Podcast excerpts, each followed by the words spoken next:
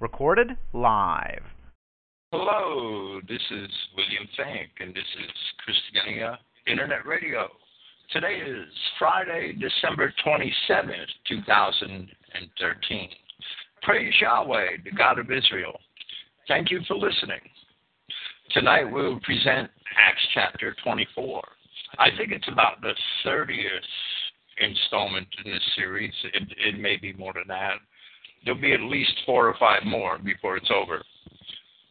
I want to talk a little about, um, well, well, first I want to talk a, a little bit about something that Brian and I touched on Friday, and, and that's that the, the representative so-called pastor from the Jewish quarter of Christian identity has, I believe, showed his true colors. When I first began working with this man, I was quite taken aback at his denial that Yahshua Christ is indeed Yahweh come in the flesh.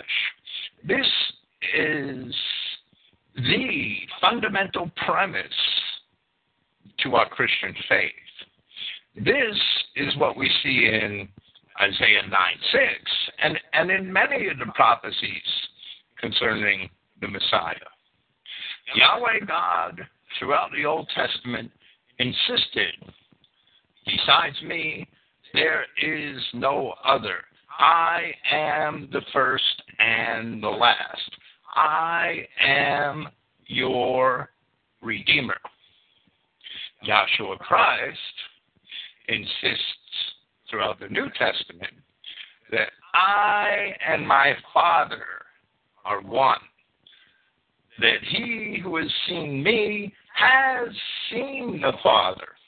That I am the Alpha and the Omega, the first and the last.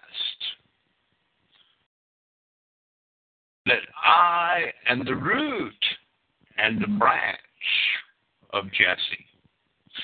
The only way that could be possible is for Yahweh our God to be both God and Son. That's the miracle of Christianity, the primary one. To deny that is basically to exhibit a complete, either one of two things, a complete lack of scriptural understanding and discernment, or to be a damn Jew. That's what it means to deny that. The dog has returned to his own vomit. When I was working with this man, I he, he became I, i'm not going to say i did it myself because i know that other people were working on him too and, and he became um, amenable to the idea and, and often agreed with me when I professed it that Yahshua Christ was indeed Yahweh come in the flesh. Now he once again denies that. The dog has returned to his own vomit. Further information is available in the Christogenea Forum in the Christian Identity Directions section under a post entitled Denying the Divinity of Christ. I will leave that here. My new website, next.christogenea.org. It's on a subdomain right now. It's very close to completion. I'm hoping to have it up and running by the time Christogenea is five years old, which is after the first week in January. I don't know if I'm going to make it that quick. I am confident to say that it will probably become my primary website in January. I will leave the old Christogenea on a subdomain where it won't be, I'll fix it so it won't be accessed by the search engines so that they go to the main site. But I'll leave the old website on a subdomain and active as it is for at least a year just for people who are more comfortable with the old website. I don't want to alienate people, but and, and have them force them to learn their way around the new website. But I won't be posting new documents to the old site once it's replaced. And I, I have to move forward with technology. Otherwise, I'm going to be open to hacking and, and all kinds of problems. So it, it's just got to be replaced. A um, a good content management system really only has a technical lifespan of two or three years. That's the way it is.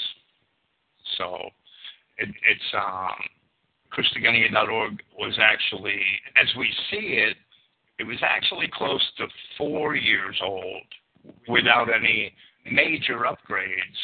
And, and I waited so long because some of the technology I used when I first made it simply couldn't be upgraded. It was obsolete. So now, now we're moving forward. The Book of Acts, chapter 24. As we saw last week in Acts chapter 23, after a plot against Paul's life was revealed to the Roman military tribunal, tribune, Paul is sent under arms and cloak of night to the residence of the Roman procurator in Caesarea, Caesarea Maritima on the coast. That was the provincial capital. Upon his arrival there, the procurator accepted Paul as his prisoner when he declared that he would hear his case. This is in spite of the fact that Paul had not violated any Roman laws. But as the Roman commander had written to the governor, or the procurator, he found the Judeans accusing him concerning inquiries of their law and having not one accusation worthy of death or of bonds. Nevertheless, Paul was arrested in part for his own good because the commander understood that Judeans would kill him the true underlying cause was the hand of Yahweh that Paul would go to Rome and he would go as a prisoner. With this, we will commence with Acts chapter 24. And after five days, the Codex Alexandrinus has some days, the high priest, Ananias, came down with some of the elders and a certain orator, Tertullus, who appeared to the governor against Paul. A non literal translation of that word for orator would be lawyer. And upon his being called, Tertullus began to accuse him, saying, Having obtained much peace on account of you, and reforms coming to this nation by your foresight. In every way and in every place we approve. Noble Felix, with all gratitude.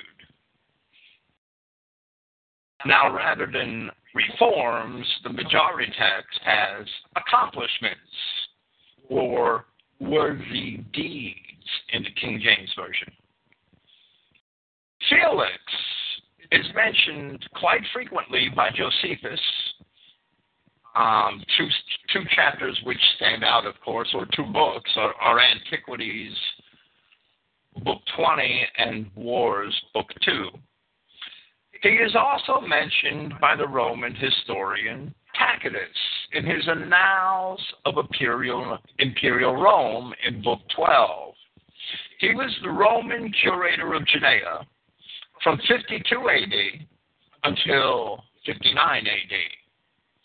So the date here may be determined from Luke's statement in Acts chapter 24, verse 27, to be about 57 AD. As we explained briefly in our Acts chapter 23 presentation, I'm sorry, I got something in my throat. Felix, or by his full name, Marcus Antonius Felix, held this office until he was recalled to Rome before the end of his last term over a dispute between the Judeans and the Syrians of Caesarea, whom Josephus sometimes refers to as Greeks. After that dispute, Felix was accused of certain injustices. We will discuss them at much greater length later on this evening. The Roman historian Tacitus discusses the brother of Felix, whose name was Marcus Antonius Pallas. Tacitus records certain proposals in the Roman Senate in the time of Claudius Caesar, made circa 52 AD, and attributes to Publius Scipio, and, and he's from a famous Roman family, the remark that Pallas should be given the nation's thanks because, though descended from Arcadian kings, he preferred the national interests, meaning those of Rome, to his own antique lineage and let himself be regarded as one of the emperor's servants. So we see that Felix was indeed of noble lineage. However, he was evidently not a very noble man. After a short discussion of Pallas, Tacitus goes on to say that Pallas's brother, the knight, calling him a knight means he was of the equestrian class of Roman nobles. Pallas's brother, the knight, Antonius Felix, who was the governor of Judea, showed less moderation, backed by vast influence, which is a reference to his brother Pallas. He believed himself free to commit any crime. That's from the Annals of Imperial Rome, Book 12, paragraph 53. Josephus had said that Jerusalem was filled with all sorts of impiety on account of the deeds of Felix in Antiquities, Book 20, where, among other things, one particular crime stands out, where he described Felix's successful plot to have a band of robbers enter the city surreptitiously and murder a high priest named Jonathan, whom Felix had been at odds with. However, after the deed was completed, the robbers then immediately went on a rampage throughout the city, murdering many other people, and Felix had to then resort to Roman arms to put down the ensuing disturbances. That's in Antiquities, Book 20, Chapter 8, where Tertullus states that Felix brought much peace and reform to Judea, he is merely being a sycophant and a flatterer. The truth was actually quite the opposite.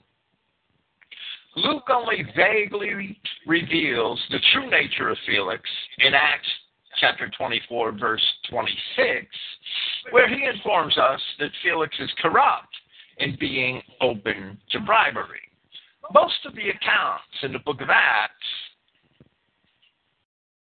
may be highly abbreviated, but they are absolutely historical.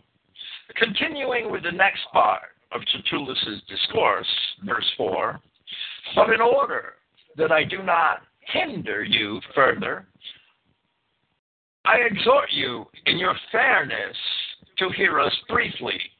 For this man, meaning Paul, of course, for this man is sound a pest and stirring up a sedition among all the Judeans throughout the inhabited world, and a leader of the sect of the Nazorians.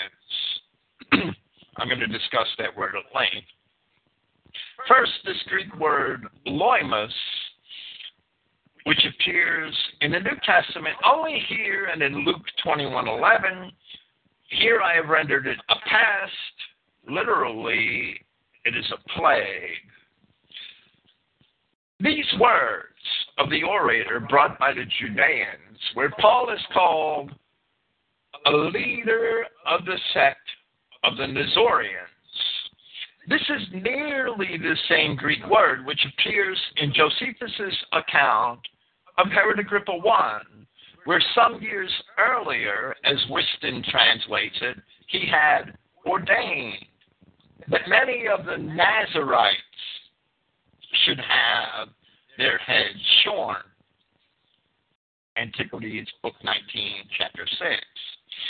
There are two different Greek words which are both said by Strong in his dictionary to mean of Nazareth.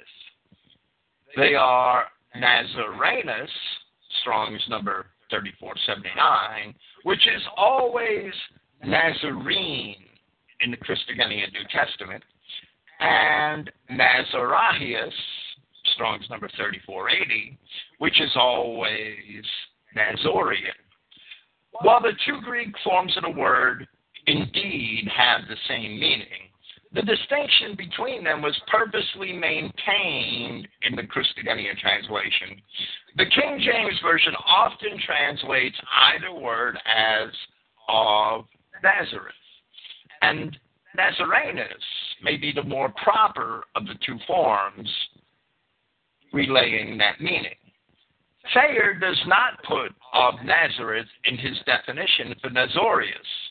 However, according to Moulton Geden, in their concordance to the Greek Testament, while some manuscripts may differ, Nazarenus is found only in Mark and in the Gospel of Luke, while Nazarias is found in Matthew, Luke, John, and Acts, and as they are used throughout the New Testament, the two forms are clearly synonyms.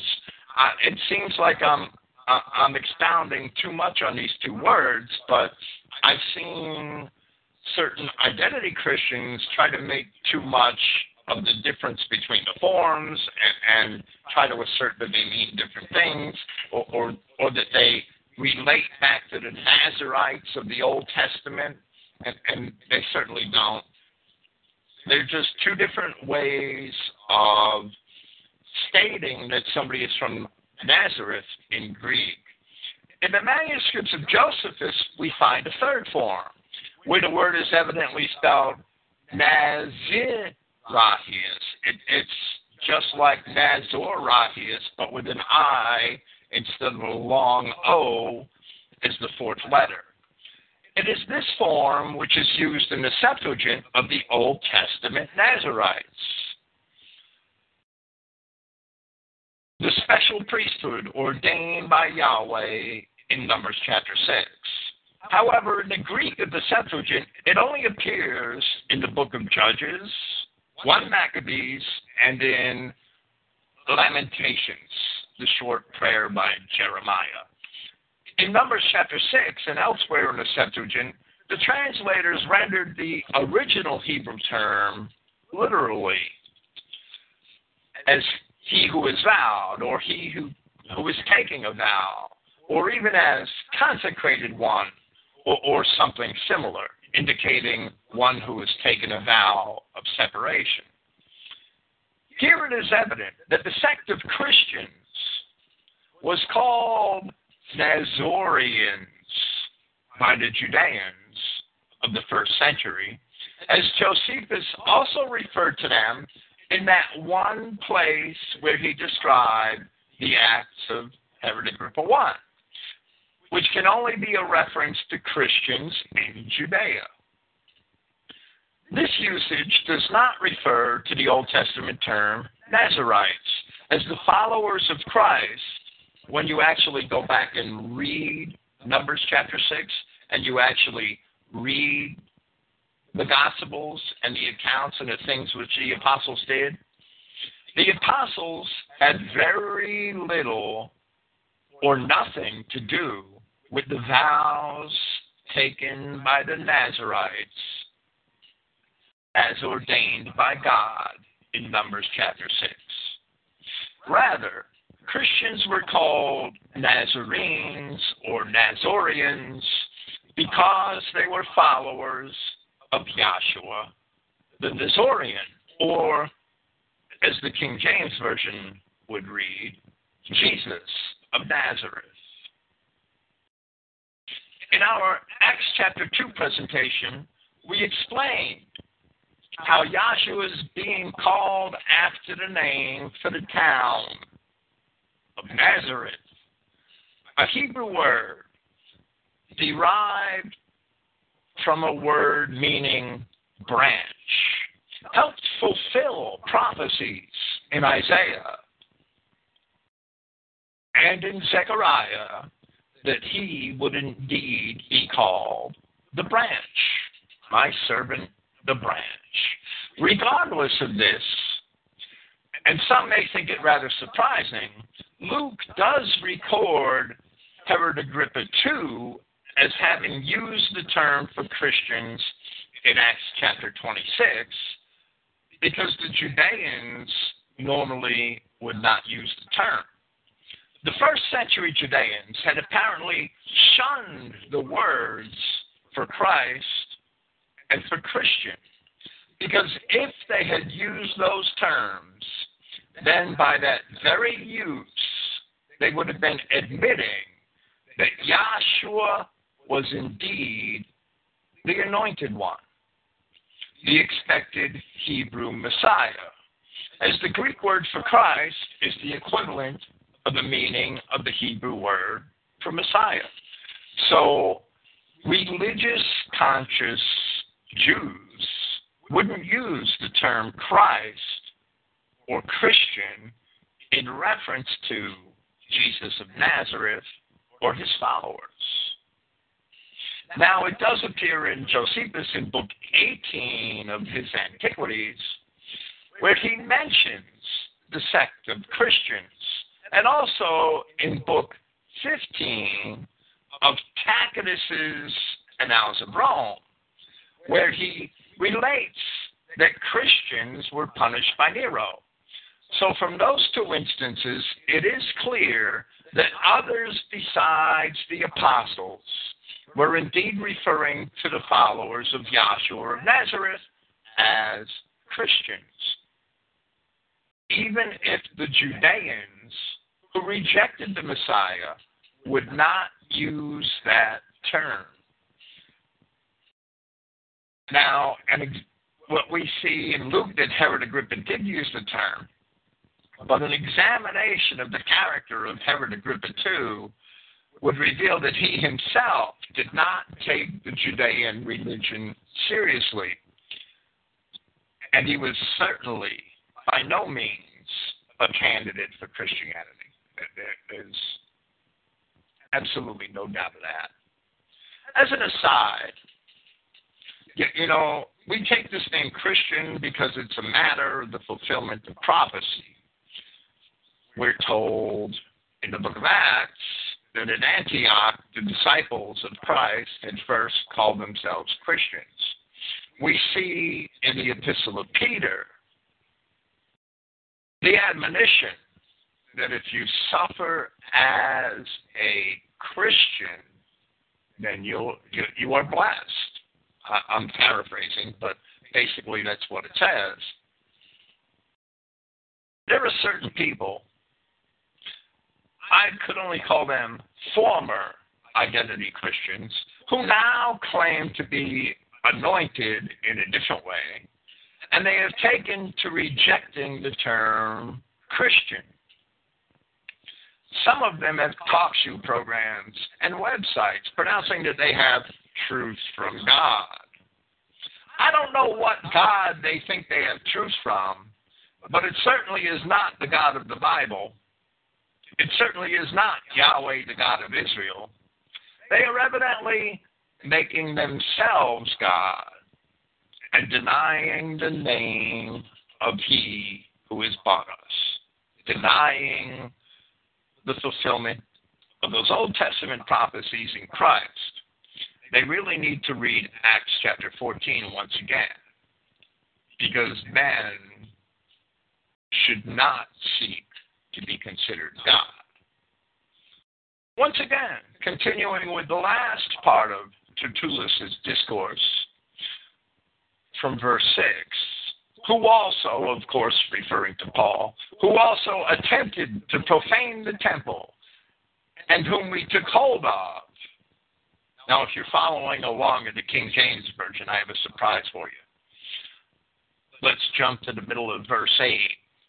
From whom you yourself should be able, examining him concerning all these things, to discover that which we accuse him of. And the Judeans also joined in alleging these things to be so. Here, there is an interpolation which appears in the King James Version. The Codex Laudianus, which is a 5th century manuscript, along with some, but not all of the manuscripts which represent the majority text, had the following lengthy, lengthy addition inserted at the end of verse 6, which appears in the King James Version as the end of a longer verse 6, as all of verse 7, and as the beginning of a longer verse 8. And I'll read my translation of it. It doesn't appear in the Christogenea New Testament because it doesn't belong in the scripture. It may be read from where the Christogenea New Testament ends verse 6 with the words, and whom we took hold of, it may be read, and according to our law we desire to judge him. But Lysias, the commander, arriving with much force, had taken him from our hands, ordering his accusers to come to you. And then we could continue with what we have in verse 8 here. The reading found in the Christogenea New Testament, which excludes that, that, that interpolation, agrees with the text of the Codices Sinaiticus, Alexandrinus, Vaticanus, and other later manuscripts and papyri, as well as another portion of those manuscripts which represent what we consider to be the majority text. The majority text is divided on this interpolation. Now I understand that this interpolation really doesn't affect any of our doctrine. A lot of interpolations do. That there's a long interpolation in one in one John chapter five, verses seven and eight, the end of Mark sixteen, the the, the beginning of the opening twelve verses or, or eleven verses of John chapter eight we shouldn't admit, well, we should be able to see where the majority text has failed us and correct it from the old manuscripts. That there are so many people who are King James only people or Textus Receptus only people, and, and Textus Receptus is not a synonym for majority text. So those people are just kidding themselves.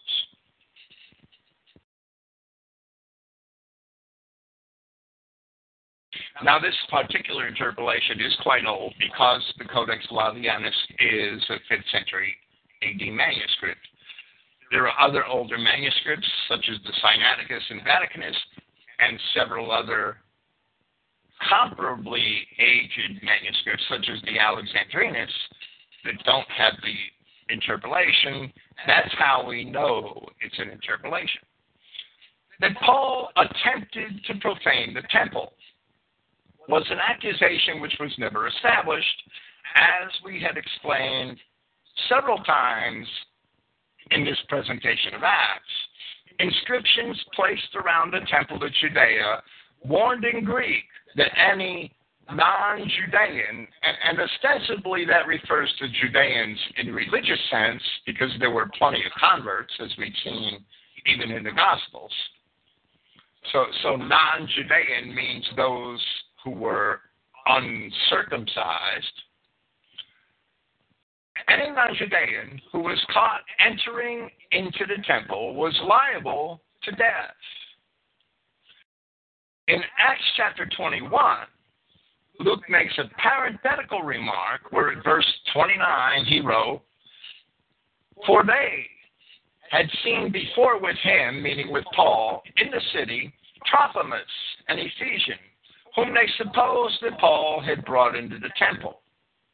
In our presentation of Acts chapter 21, we established that it was quite unlikely that Paul had been seen in the temple in or in the city with Trophimus on this journey to Jerusalem.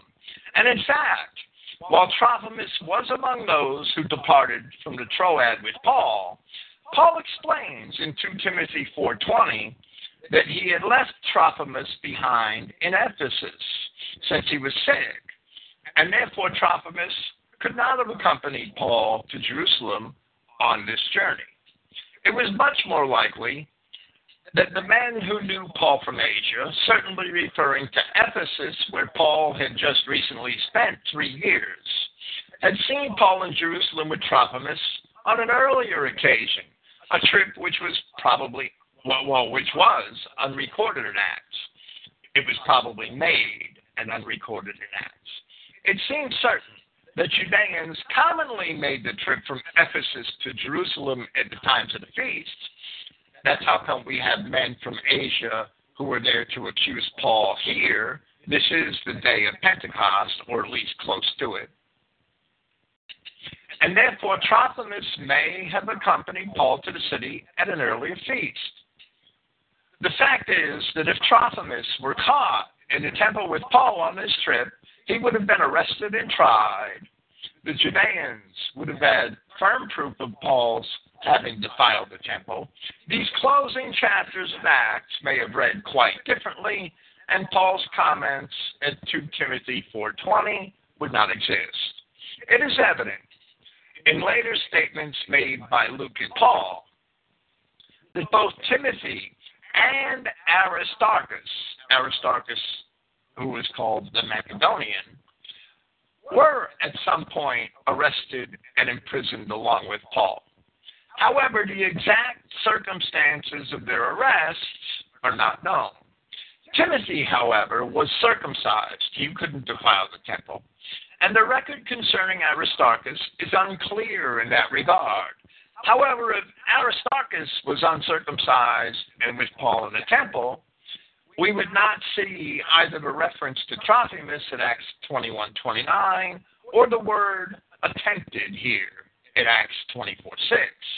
Once again, these chapters of Acts would have to have what would have had to reflect a very different account. I pray that I'm not belaboring the details, but they are all necessary to understand in order to silence the critics. Even most identity Christians do not thoroughly understand their Bibles if only we did not have to spend so much time being interrupted with infiltrators. Verse 10 And Paul responded, the governor, indicating for him to speak.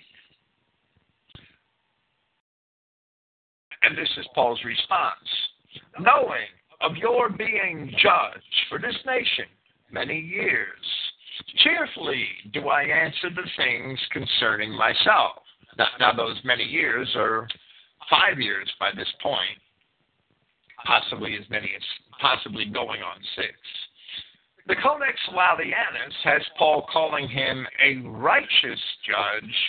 Somehow, I don't think that's the case. The text follows the Codices Sinaiticus, Alexandrinus, and Vaticanus. Later Greek manuscripts are divided. The King James does not, I think, I don't think it has the word righteous here. Right, it does not.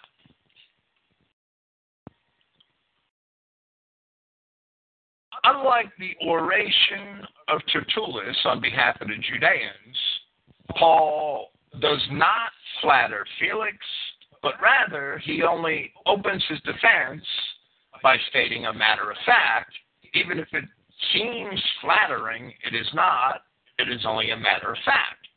Furthermore, Luke's record reflects that Paul's eloquence of speech is by no means inferior to the lawyer that the Judeans had brought along, to Tertullus.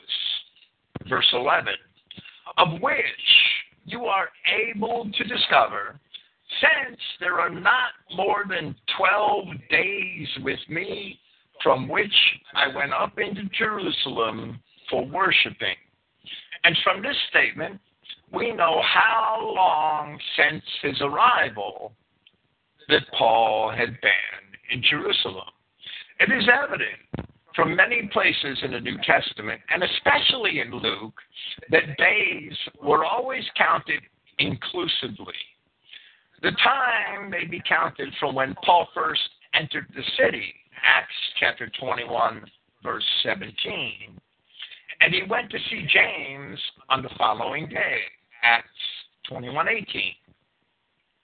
Paul began the purification ritual the day after that, Acts 21:26, which would have been the first day of a seven-day ritual. then Paul was arrested when the seven days were almost ended, as we read in Acts 21, verse 27. If almost, and, and this is conjecture, if almost meant five days, allowing that estimate as a conjecture, then Paul was arrested on the seventh day of his time in Jerusalem. Add another day for his appearance before the council in Acts 22, verse 30. And yet one more day in the Roman fortress in Jerusalem, which we read about in Acts chapter 23, verses 11 and 12. And that night, at the end of his ninth day in Jerusalem, Paul departed for his trip to Caesarea, a 75 mile trip, which began the night of the 10th day and took at least two full days to complete. In that manner, Paul said, it was not more than 12 days since he arrived in Jerusalem. That also helps to establish our assertions concerning Trophimus, which we made while presenting Acts chapter 21, that the men from Asia had not time nor occasion to see Paul with Trophimus in Jerusalem on this trip. So it may have been some earlier trip which Luke referred to, which was not recorded in Acts. Another possibility not yet raised here is that they may have only imagined Trophimus to have been with Paul here in Jerusalem in the first place, knowing him from Asia, and therefore simply they simply invented the accusation in that respect as well. Now, I say all this in order to defend the authority of 2 Timothy 4:20 because a lot of people would take the lazy route and, and just want to say that 2 Timothy 4:20 it is an interpolation or, or perhaps Luke 21:29 and, and the parenthetical statement there is an interpolation. When, when you want to hold the scripture up and, and say that it's been added to, you really have to have evidence from the manuscripts. If you don't, then you better leave it alone. All of these things can indeed be reconciled without eliminating any one of them. Verse 12 And neither finding me in the temple, arguing with anyone, or making a gathering of a crowd, not in the assembly halls, nor throughout the city, neither are they able to prove to you the things which they now accuse me of. And that word gathering is literally halting, being epistasis. The majority text has episustasis, which is a gathering against or a riotous meeting. And the King James Version, therefore, has a raising up. Verse 14. But I profess this to you, that according to the way which they call a sect, thusly I serve the God of the fathers, believing in all things throughout the law, and which are written in the prophets. Now, this Felix, having a wife, and, and we're going to become intimately knowledgeable of her soon, having a wife who was an Edomite Jewess of the family of Herod, and having been procurator of Judea for at least five years by this time, must have already been at least somewhat familiar with the religious arguments amongst the Judeans.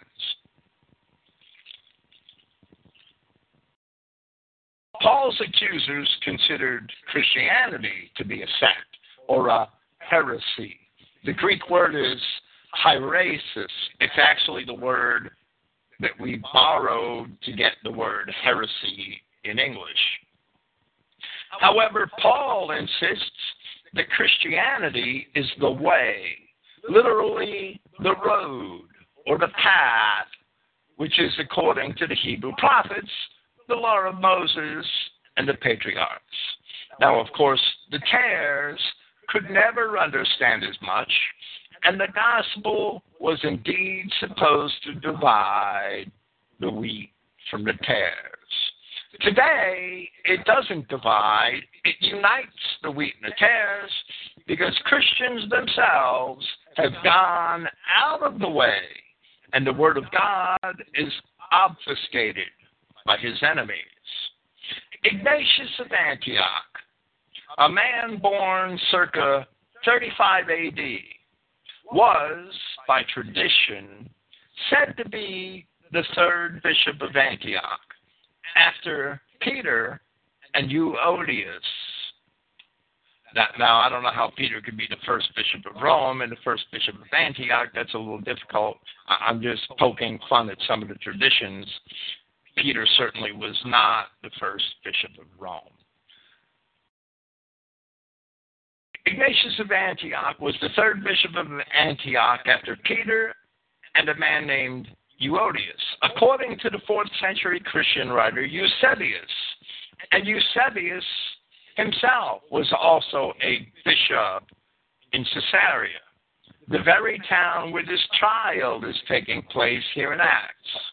The tradition probably oversimplifies the facts, but Ignatius was nevertheless a very early Christian leader.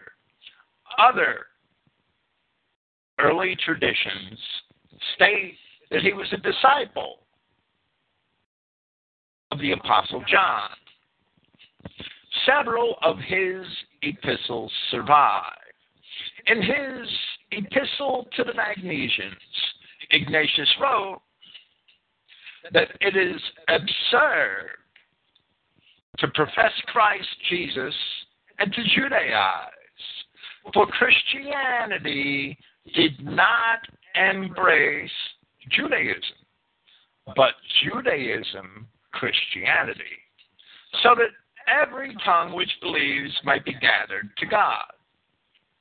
Judaism is clearly a corruption of the law, the prophets, and the way, the way of the patriarchs. Judaism is a corruption of pre Christ Christianity and its evils cannot be sufficient, sufficiently denounced. Ignatius and at least some other early Christians fully understood that Jews today are attempting, fully understood that, I'm sorry, that they understood that Judaism was a corruption of Christianity, Jews today are attempting to convince Christians once again that Christianity is only a sect of Judaism. And once again, the sheep are being eaten by the wolves. Judaism is a corruption of Christianity. It is Judaism which is a sect. Ignatius knew it. Many early Christians knew it. And they treated it that way. They are the ones who have strayed from the path, or in reality, were never on it in the first place. Verse 15 Having hope in God, which also they themselves expect that there is going to be a resurrection of both the just and the unjust. Paul again, and, and they didn't all expect it, but Paul is again picking the issue which would divide the Pharisees and the Sadducees. At the end of verse 15, after the word for resurrection, the Codex Vaticanus and the majority text interpolate the phrase of the dead. This, of course, leads to the question who is resurrected? I'm always hearing this argued in identity Christianity. It's a disgrace that this is argued amongst identity Christians. It's an absolute disgrace. Are non Adamic peoples resurrected? Of course not. First, Isaiah chapter 45, 25. And we'll start this at where we should by, by, by distinguishing the just and the unjust. Isaiah chapter 45, verse 25 states that in Yahweh all the seed of Israel, every one of Jacob's descendants, shall be justified and shall glory. Therefore, Paul of, Paul of Tarsus states that all Israel shall be saved. Yet we see in Daniel chapter 12, in verses 1 and 2, in part, that at that time thy people shall be delivered, every one that shall be found written in the book. And many of them that sleep in the dust of the earth shall awake, some to everlasting life, and some to shame and everlasting contempt.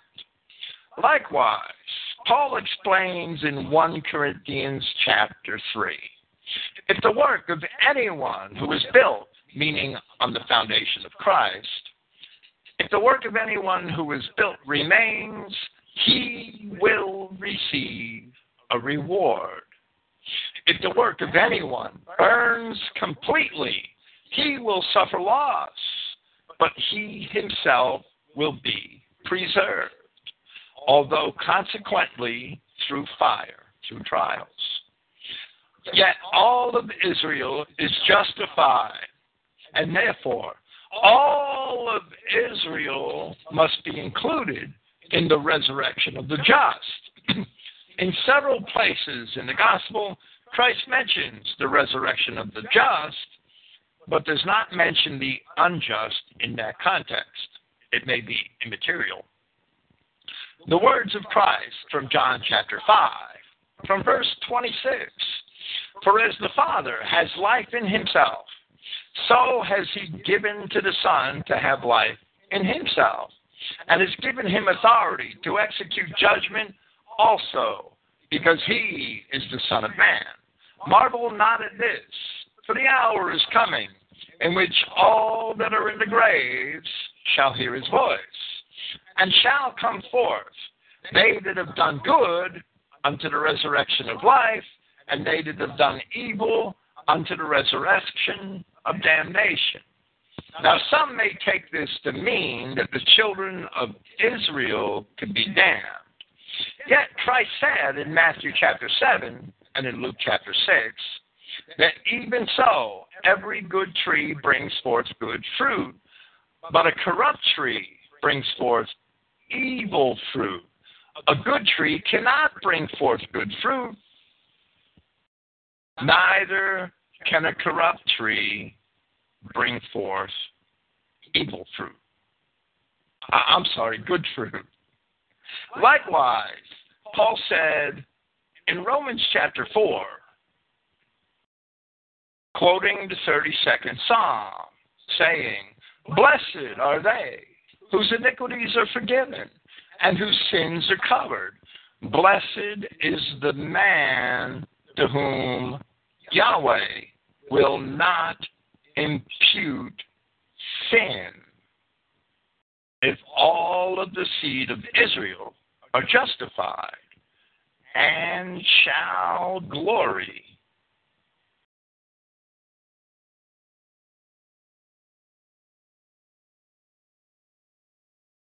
then sin will not be imputed to all the seed of Israel. That's the word of God. Now, I have a correction to make. That word damnation in John chapter 5, that's simply a word that means judgment. It doesn't mean condemnation. There's a big difference. I probably should not have quoted the King James Version in that respect.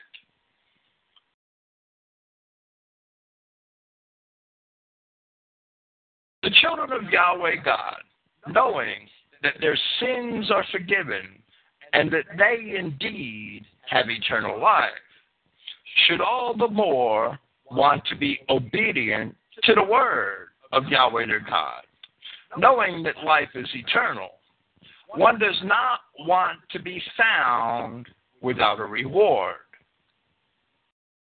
which would indeed lead to everlasting contempt.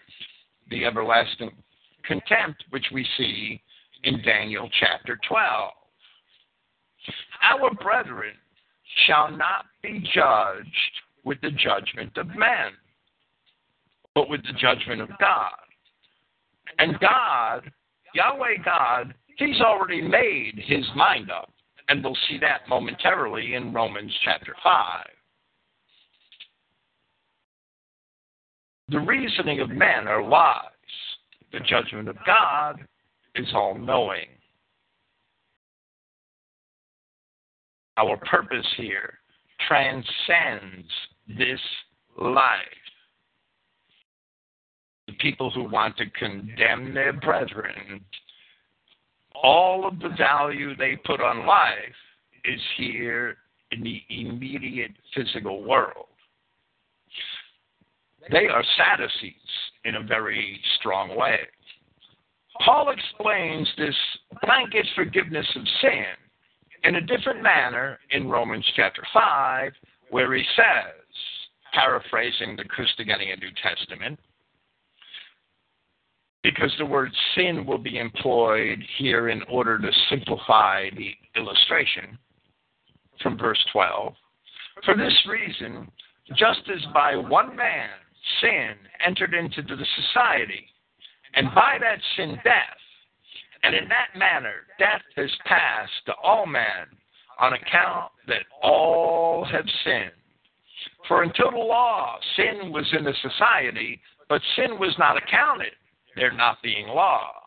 But death reigned from Adam until Moses, even over those who had not sinned, resembling the transgression of Adam, who is an image of the future, but should not, as was the transgression, in that manner also be the favor. Indeed, if in the transgression of one many die, much greater is the favor of Yahweh and the gift in favor, which is of the one man, Yahshua Christ, in which many have great advantage. And not then by one having sinned is the gift. Indeed, the fact is the judgment of a single one is for condemnation, but the favor is from many transgressions into a judgment of acquittal. For if in the transgression of one, death has taken reign through that one, much more is the advantage of the favor and the gift of justice that they are receiving. We were not subject to death on account of ourselves. In life, they will reign through the one, Yahshua Christ. So then, as that one transgression, Adam's, is for all men for a sentence of condemnation, the death that all men must face, in this manner, then through one decision of judgment for all men is a judgment for life. Yahweh himself dies as a man to undo the transgression of Adam. There are multiple facets to the passion of the Christ. He undoes the transgression of Adam to reconcile himself to the entire Adamic race.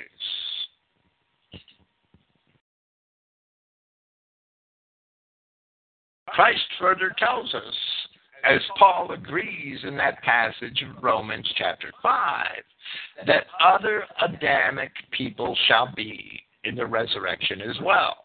And they shall join in the condemnation of the wicked, where he says, as it is recorded in Luke chapter 11, from verse 31, the queen of the south shall arise in the judgment with the men of this race and shall condemn them, because she came from the ends of the earth to hear the wisdom of Solomon.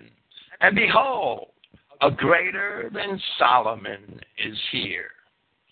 The men of the Ninevites shall be resurrected in the judgment with this race and shall condemn it because they repented at the proclamation of Jonah.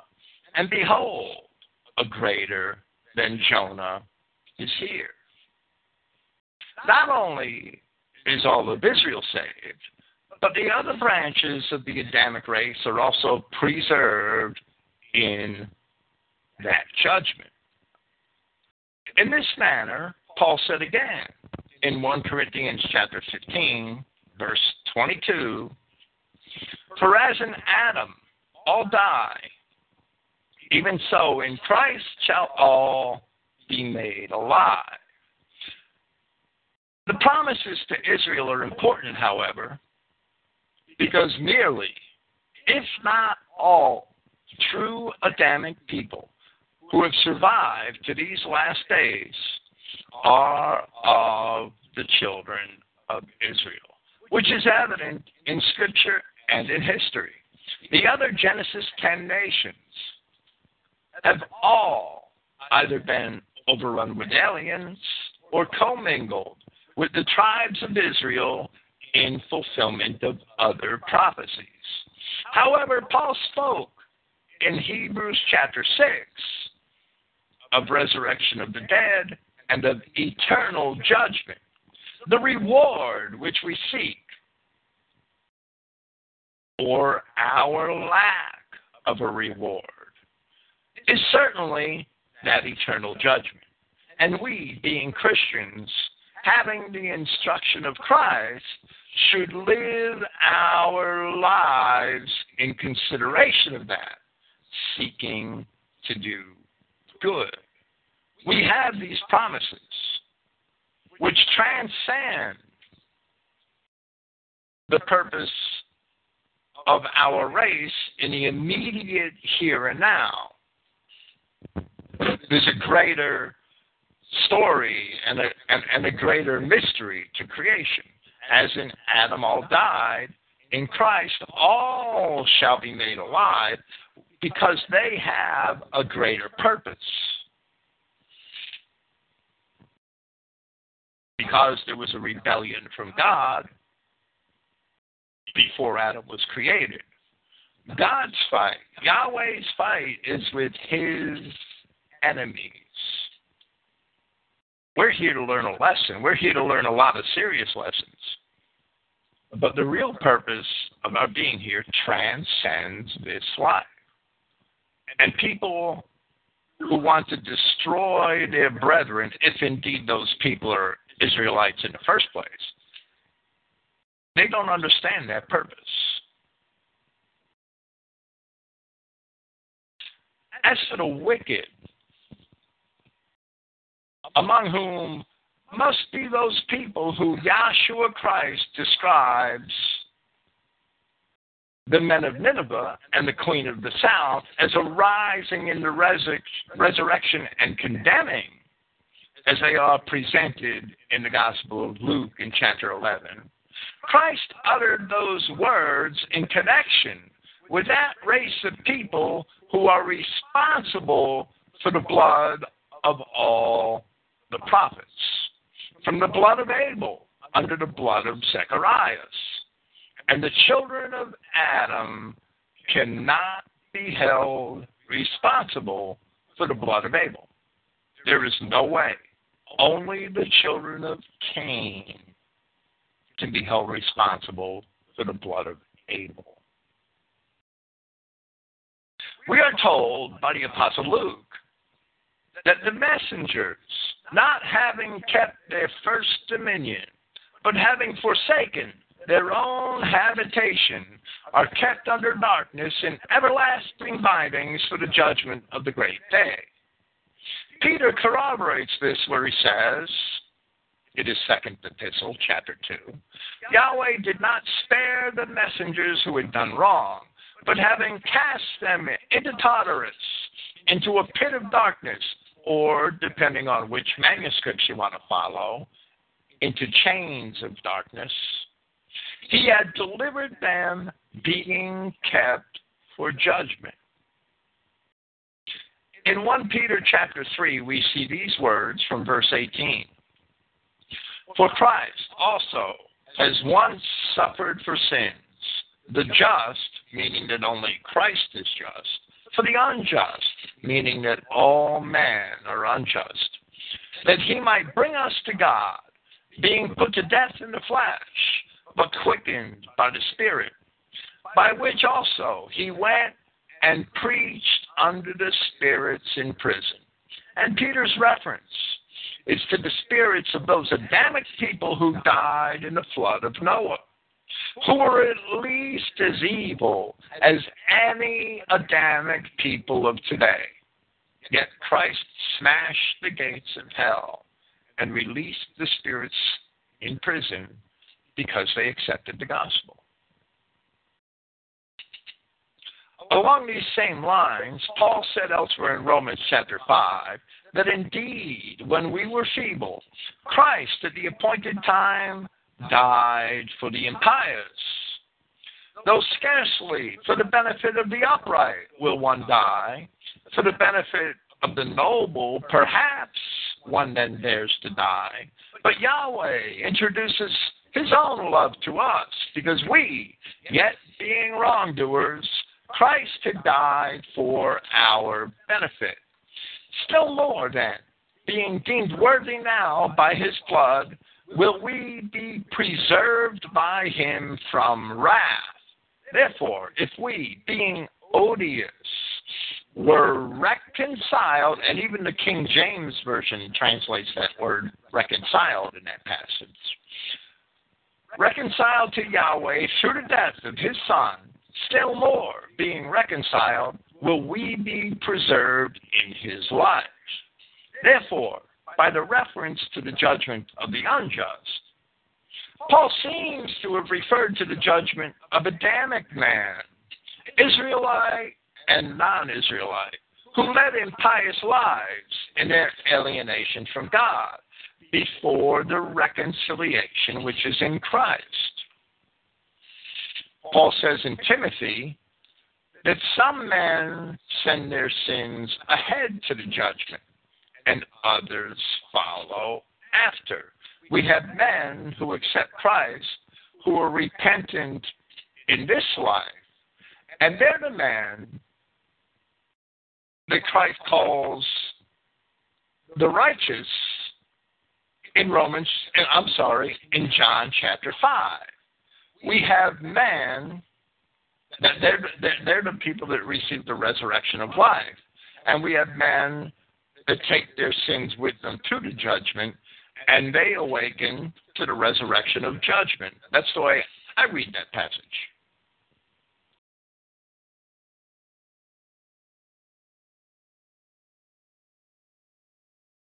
The angels who left their first estate are also awaiting judgment, but they're not necessarily awaiting resurrection. If we understand the references to chains of darkness as a metaphor for the race mixed bodies of the races which they themselves made for themselves, in their fall, having mixed their seed with the seed of beasts, the only judgment they await is the lake of fire evidently that includes that race of men who rejected Christ in Judea, from whom today's Jews are descended. It also includes the Arabs and, and many of the other, well, well, all of the other mixed races of the world. Christ Yahshua tells us in Luke chapter 11 and in John chapter 8 that they did not originate with him. And that Cain was their father, who was a murderer from the beginning, and that their father was not his father. If their father was not his father, then that Cain, that murderer from the beginning, could not have been a son of Adam by any means. Otherwise, Yahshua Christ is lying when he says that their father is not his father because Christ descended from Adam, and Adam is the Son of God. John chapter 8 and Luke chapter 11, without a doubt, prove that Cain was not the son of Adam. And he's the only one that could be a murderer from the beginning.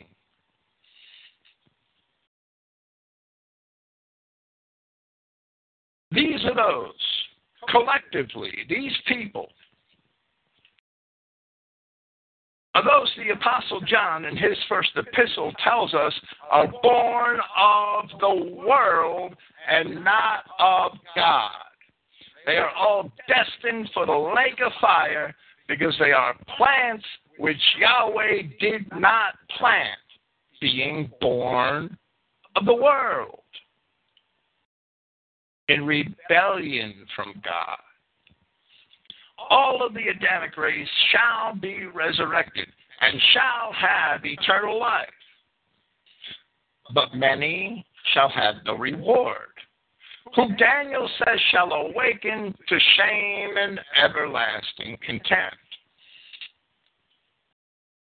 That does not mean, however, that any resurrected Adamic souls shall face eternal suffering in fire and brimstone. That's an image which is a Roman Catholic deception. The Pharisees, as Flavius Josephus describes, the Pharisees had it before them. The lake of fire is not for the Adamic race, it's for the devil and his angels. As Christ himself tells us. These prophecies of the resurrection are not to be confused with all of the eschatological statements concerning the Israelite nations and the non Adamic races. They are not to be confused with that. There are different things going on here. There's a resurrection of, of the just and the unjust for the Adamic race and there's the judgment of the goat nations, the fallen angels, the beasts, and, and all of these entities, the, the, the bad fish, the tares, and that's a separate issue.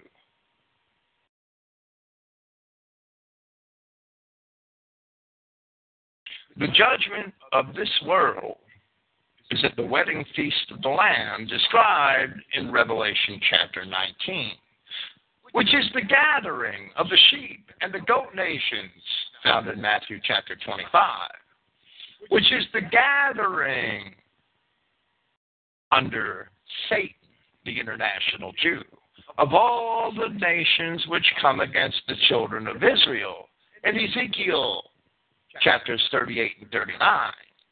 This is also commensurate with the parable of the wheat and the tares found in Matthew chapter 13, the prophecy concerning the nations to which Israel was scattered, found in Jeremiah chapter 30 and Jeremiah chapter 46, and also in Obadiah verses 15 and 16, where Yahweh says that in Obadiah that all of the heathens shall be as though they had never been. That may be, certainly may be equated to the fate of the goat nations in Matthew chapter 25.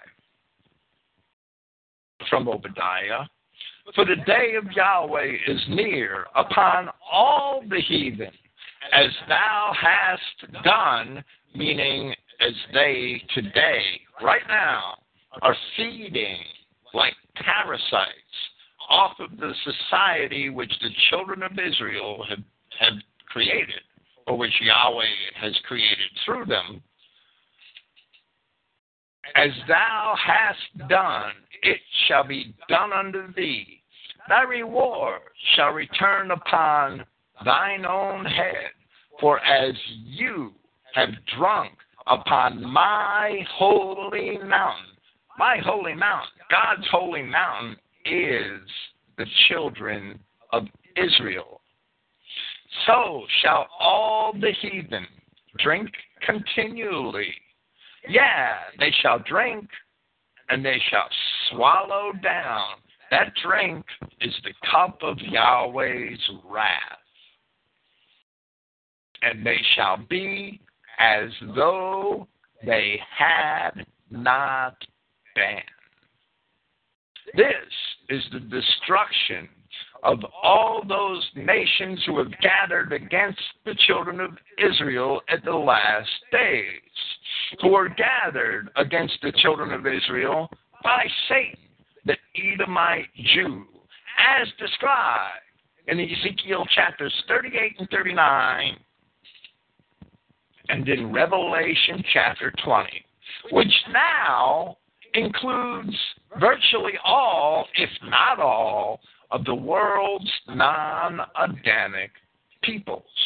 If they are the flood which the serpent cast out of his mouth, as they are described in Revelation chapter 12, then their origin is with the serpent, the fallen angels, the tree of the knowledge of good and evil. That's who created the non Adamic races. That's their origin. Yahweh, God did not create them.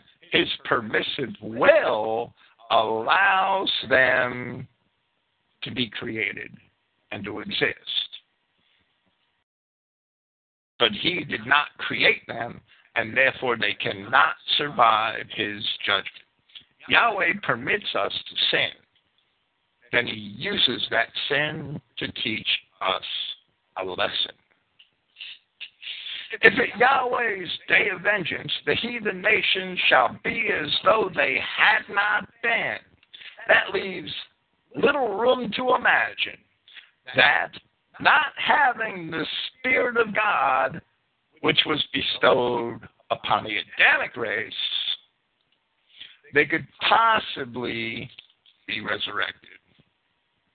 Paul explains in 1 Corinthians chapter 15 that resurrection is for the race of Adam. And that resurrection is possible through the Spirit of Yahweh, which is bestowed upon the race of Adam. Therefore, Yahweh states in Jeremiah chapter 30, verse 11, For I am with thee, saith Yahweh, to save thee. though I make a full end of all nations where I have scattered thee, yet I will not make a full end of thee, but I will correct thee in measure, and will not leave thee altogether unpunished. If you don't get it, reading Jeremiah 30:11, he says nearly nearly the exact same thing in Jeremiah chapter 46. In the end, the goat nations, the tares, the devil, all of the fallen angels, and all of their earthly descendants are indeed devils. The beast, the false prophet, hell, and death all go into the lake of fire. Now, the beast and the false prophet and hell and death, you can't clean them up. This is not, as so many fools presume, this is not a cleansing fire. You can't clean up hell and death and the beast and the false prophet. That idea is absurd. The only thing this fire cleanses is it cleanses from Yahweh's creation all of the bastards, all of the sinful results of the fall of man. While Yahweh preserves only those whom he had created, who are written into the book of life. That book of life isn't some magic book in heaven. It's sitting right in front of your faces. It's called the Holy Bible. Christ is the word of life. The gospel must be the book of life.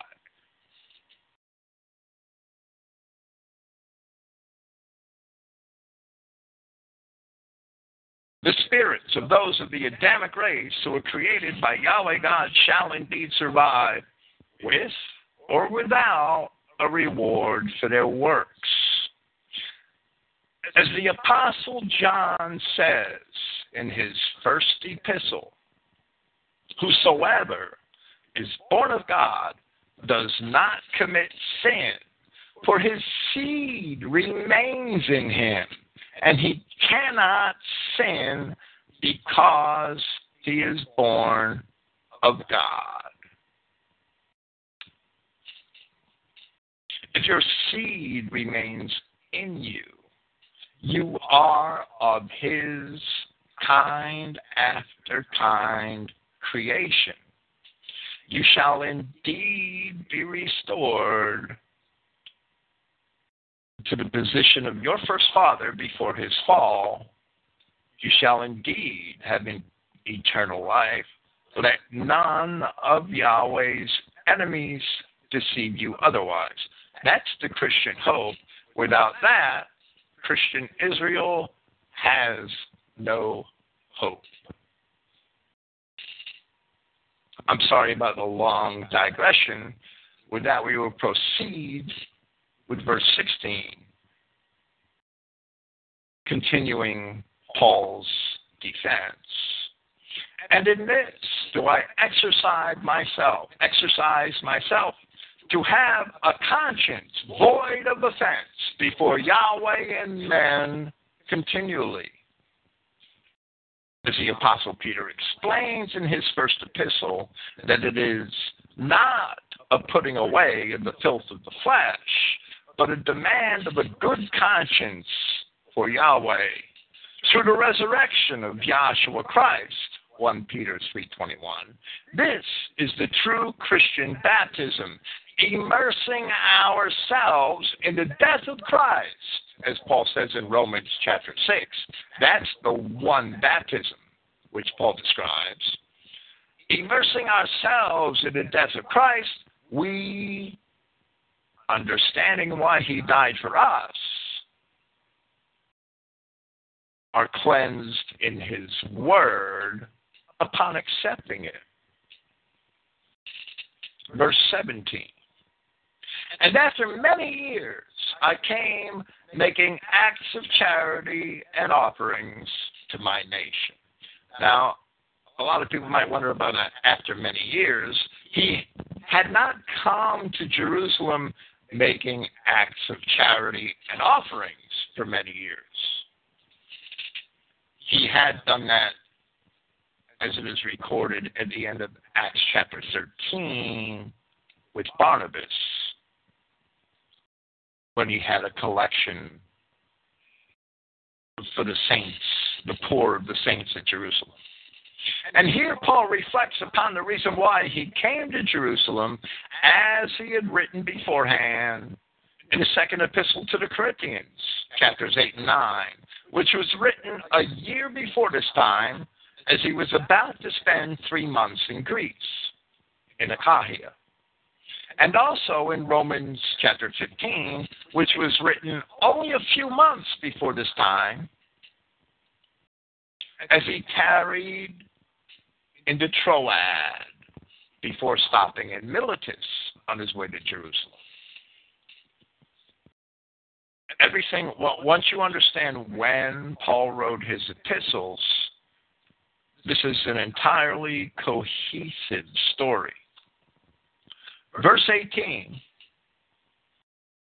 the end of Paul's defense, among which they found me being purified in the temple, not with the crowd nor with the tumult, but certain Judeans from Asia, whom it had been necessary to have present before you and to make accusation if they should have anything against me, or they themselves must speak of any unrighteousness they found upon my standing before the council, whether concerning this one utterance which I cried out, standing among them, that concerning the resurrection of the dead I am judged by you today. The Judeans never brought any witnesses against Paul, but only an orator, a lawyer. They also expected Paul to convict himself if he testified, where Tertullus said, From whom you yourself, speaking to Felix, should be able, examining him concerning all these things, to discover that which we accuse him of. It was all bravado and no substance. However, Paul did not convict himself, and after his defense, even the corrupt Felix could not support the cause of the Judeans. At the close of Paul's apology, he once again used the wedge of a hope in the resurrection to cause agitation among the Judeans. Verse 22. The, the, the majority text has, and hearing these things, those words don't exist anywhere else. And Felix adjourned them, knowing more precisely the things concerning the way. He said, when Lysias, the commander, comes down, I shall decide the things against you, appointing the centurion to keep him and to have license, and not to forbid anyone of his acquaintances to assist him. Lysias, the commander, is, of course, the Roman military tribune who had sent Paul to Caesarea to Felix in the first place. Felix is evidently stalling for time since he never made any such decision. In verse 23, the phrase of his acquaintances is literally any one of those of his own. It's an idiom which Liddell and Scott explained in their in their lexicon at the word idios the majority text has at the end of the verse to read, to assist or to come to him.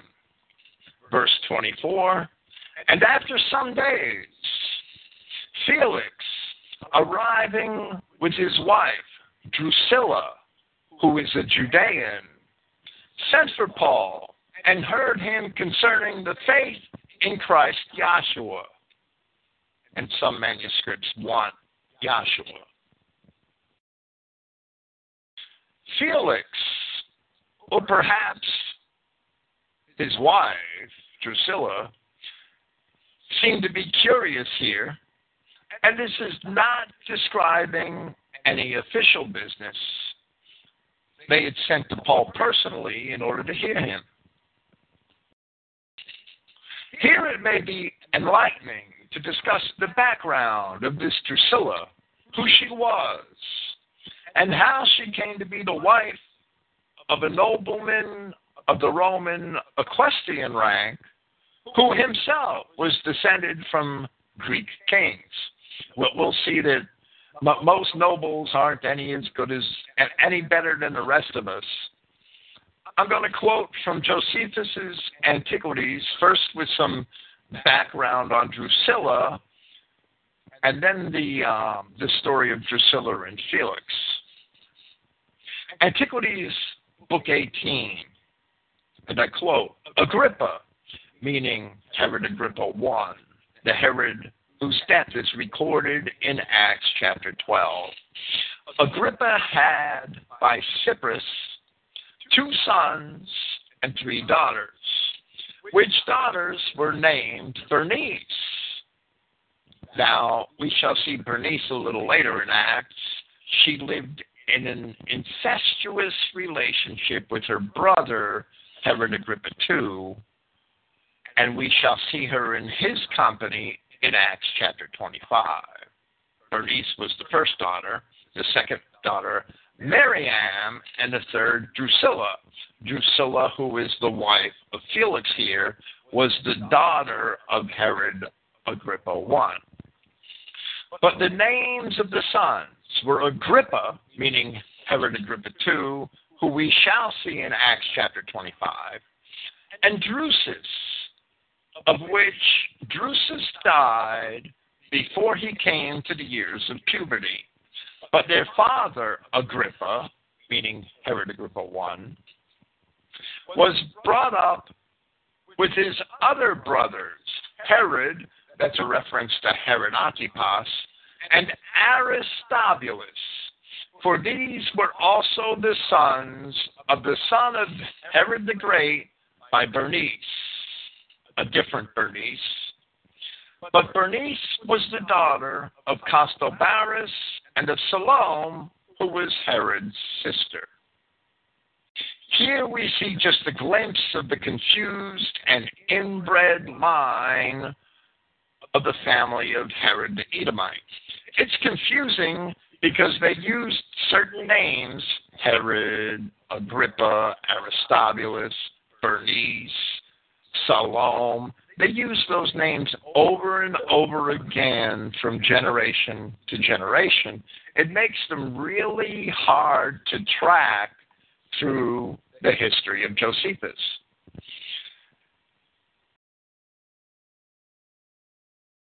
Uncle niece marriages and first cousin marriages are very common in this family of Herods and that's why it's inbred.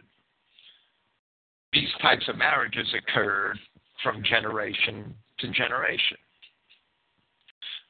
From Josephus's Antiquities, Book 19. So we learn that Drusilla is the daughter of Herod Agrippa I. Book 19 from line 354. And thus did King Agrippa, meaning Agrippa I, depart this life but he left behind him a son, Agrippa by name, a youth in the 17th year of his age. So in 44 AD, Herod Agrippa II, who we will meet in Acts chapter 25, was 17 years old. This is 57 AD, so he would be 30 years old.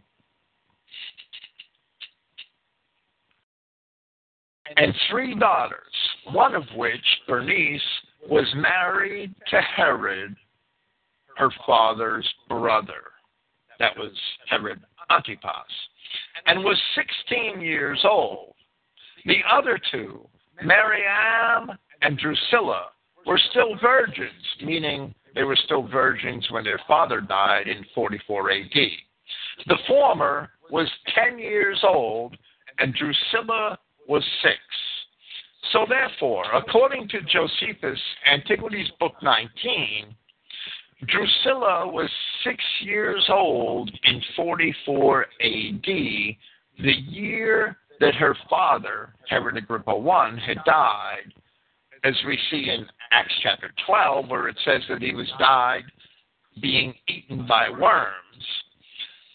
Therefore, Drusilla here in Acts chapter 24 is only 19 years old in 57 AD. Now, her husband Felix, the Roman procurator, he is generally estimated to have been born no later than 10 AD. Therefore, he was apparently at least 28 years older than Drusilla, his wife, here in 57 AD. From Josephus, Antiquities, Book 20, from line 139. And when Agrippa, meaning Herod Agrippa II, had received these countries as the gift of Caesar, now that's a reference to the dominions of his dead uncle, which he was made king over when his uncle died.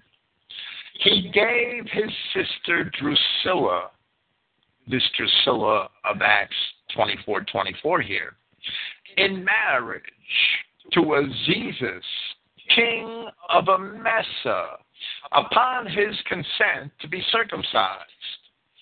For Epiphanes, the son of King Antiochus, most of these men are Greeks, had refused to marry her because after he had promised her father formerly to come over to the Judean religion, he would now not perform that promise. Now, Emesa was a Syrian city north of Damascus, about two thirds of the distance to Hamath in northern Syria. He also gave Miriam, his sister, in marriage to Archelaus, the son of Helkias, to whom she had formerly been betrothed by Agrippa her father, from which marriage was derived a daughter, whose name was Bernice. But for the marriage of Drusilla with Azizus, this is the this is the Drusilla here in Acts.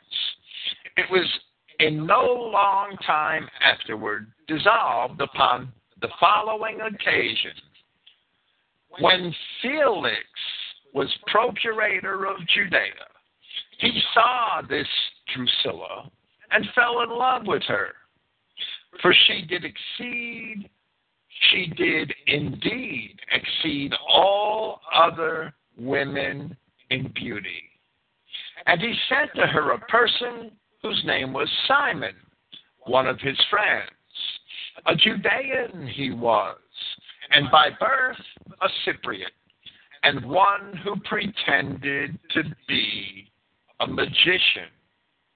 Now, it's very tempting to identify this Simon with that Simon Magus of Acts chapter 8, and endeavored to persuade her to forsake her present husband and marry him, and promised that if she, she would not refuse him, he would make her a happy woman.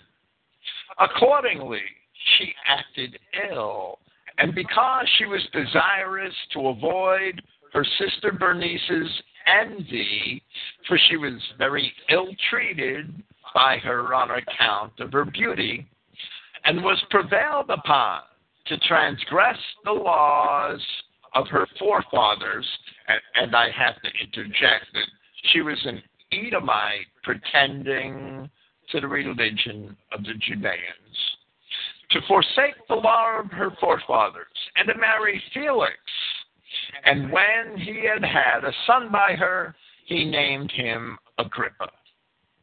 But after what manner that young man with his wife perished at the conflagration of the mountain Vesuvius in the days of Titus Caesar shall be related hereafter.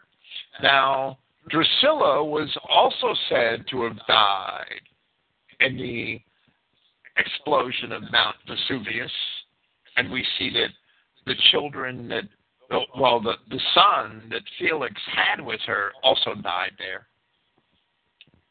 Line 145. But as for Bernice, she lived a widow a long while after the death of Herod, meaning Herod Antipas, the king of Chalcis, and the brother of Herod Agrippa I, who was both her husband and her uncle.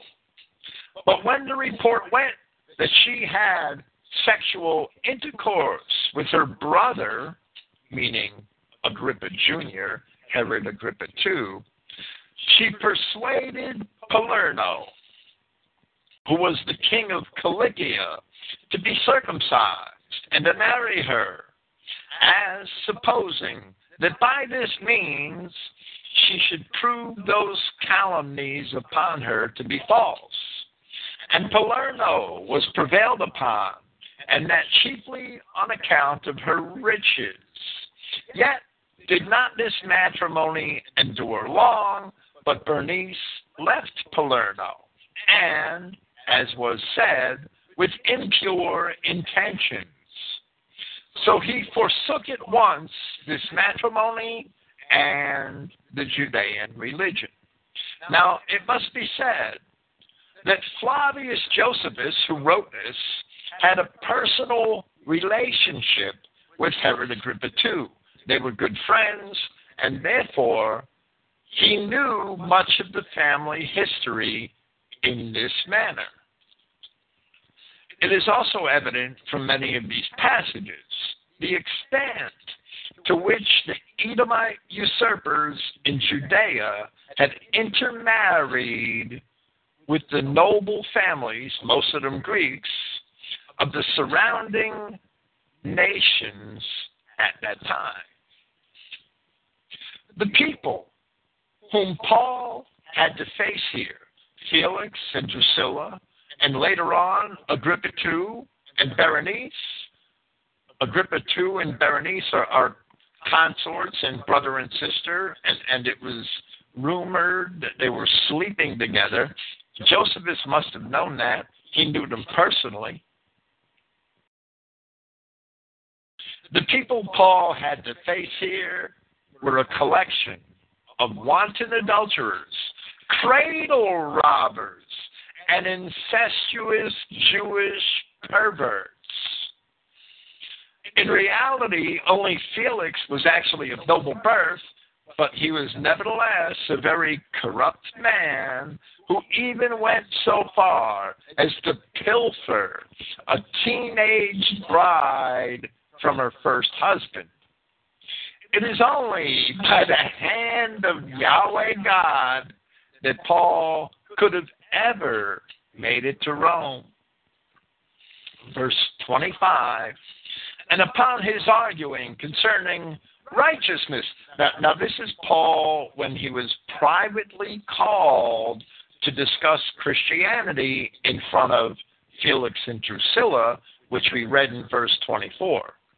And upon his arguing concerning righteousness and self control or temperance and the coming judgment, Felix, becoming fearful, responded, You have to go now, but taking time, or at a convenient time, as the Codex Vaticanus has, I shall call you back. So Felix, with his wife Drusilla, had called upon Paul and asked to hear about the Christian faith, understanding Felix's character as it is described by Josephus and by Tacitus, it is little wonder that Felix became fearful and probably very uncomfortable hearing the things Paul had to say. Verse 26 At the same time, also hoping that money would be given to him by Paul, on which account, also sending for him more often, he conversed with him. Now, after those words for by Paul, the majority text interpolates the phrase that he may release him. That surely seems to be the intention. In accord with the testimonies concerning Felix's character, which were recorded by both Josephus and Tacitus, we see here that Felix also sought bribes. Yet money was one thing that Paul could not offer him. Verse 27. Then, upon the completion of two years, Porcius Festus, I have to make fun of that name, Porcius Festus. Porcius really does come from the Latin word for pig, and Festus really does come from the word from which we get our word festival, from the word which meant joyous in Latin. Porcius Festus could actually mean joyous pig. then, upon the completion of two years, Porcius Festus received the succession from Felix, and desiring to bestow a favor upon the Judeans, Felix left Paul bound. Luke never describes how or why Festus replaced Felix, which is demonstrative of just how abbreviated a manner the accounts and Acts are written. From Josephus, Wars of the Judeans, Book 2, from line 266. There was also another disturbance at Caesarea. Those Judeans who were mixed with the Syrians that lived there, raising a tumult against them. The Judeans pretended that the city was theirs, and that he who built it was a Judean, meaning King Herod.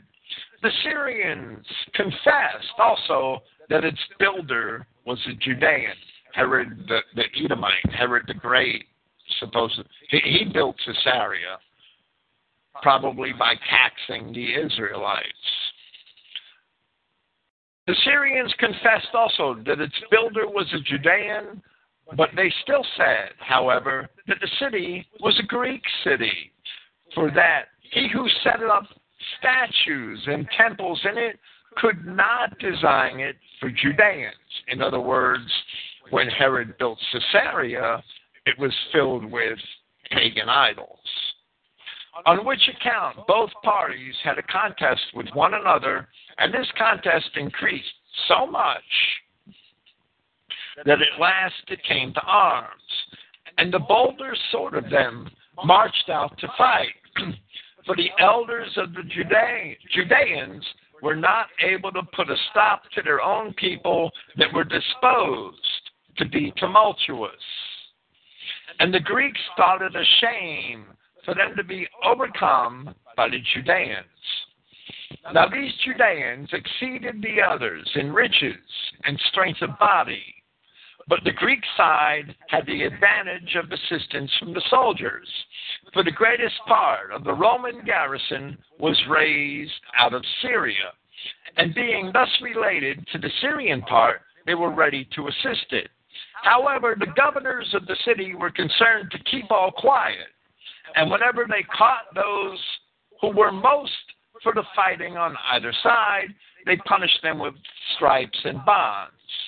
Yet did not the sufferings of those who were caught frighten the remainder or make them desist, but they were still more and more exasperated and deeper engaged in the sedition. And when Felix came once into the marketplace and commanded the Judeans, when they had beaten the Syrians, to go their ways, and threatened them if they would not, and they would not obey him, he sent his soldiers out upon them. and slew a great many of them, upon which it happened that what they had was plundered. And as the sedition still continued, he chose out the most eminent men on both sides as ambassadors to Nero to argue about their various privileges. So there we see that Felix had destroyed a great many of the Judeans in, in this dispute, in their dispute with the Syrians, that would come back to bite him. Paul must have witnessed all these events, and all these events also must have distracted Felix from handling what would be more insignificant, insignificant matters, which would include the matter of Paul.